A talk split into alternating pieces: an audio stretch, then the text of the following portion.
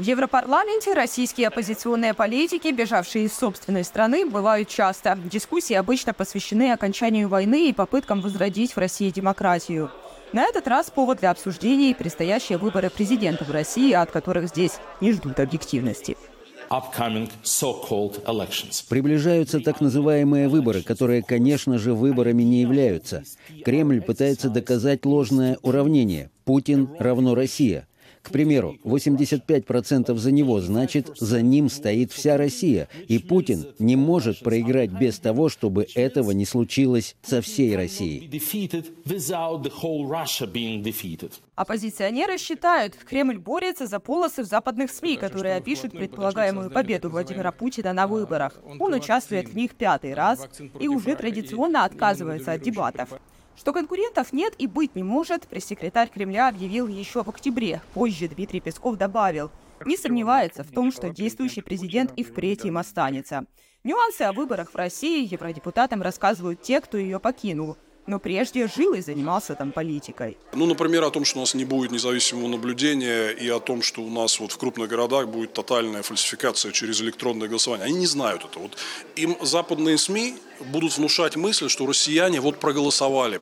Из Европарламента российские политики призывают россиян внутри страны выражать свою позицию на выборах любым способом, кроме как голосовать за действующего президента, и не использовать электронное волеизъявление, которое предполагают будет фальсифицировано. Главное не оставаться в стороне.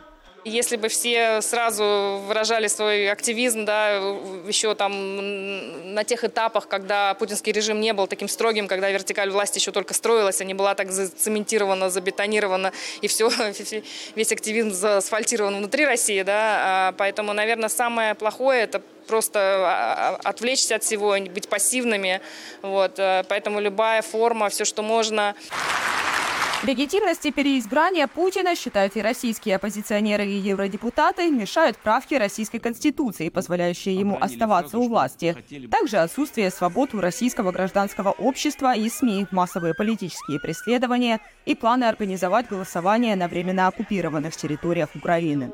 Исходя из этого, Европарламент, говорят его представители, может поставить итоги волеизъявления в России под сомнение. Мы будем э, предлагать так э, поступить Европейскому Союзу. Я думаю, что после, вот сразу после так называемых выборов мы будем это обсуждать в Европейском парламенте. Непризнание вот э, таких так называемых выборов, оно очень важно не только для для России, оно важно и для э, всего э, европейского континента, потому что это шаг, который может помочь в конце концов и в России произойти тем трансформациям, переменам, которые позволили бы России стать обратно на путь демократии. Евродепутат ссылается на события 2020 года, когда Евросоюз не признал Александра Лукашенко президентом после выборов в Беларуси что, впрочем, не мешает поддерживать дипломатические связи, к примеру, с главой Венесуэлы Николасом Мадуро, которого в Брюсселе как законного лидера не признали также. После возможного переизбрания Путина, либо прямое или косвенное признание как президента России, считают в Европарламенте, не повлияет на коммуникацию с ним, если Запад увидит в ней смысл.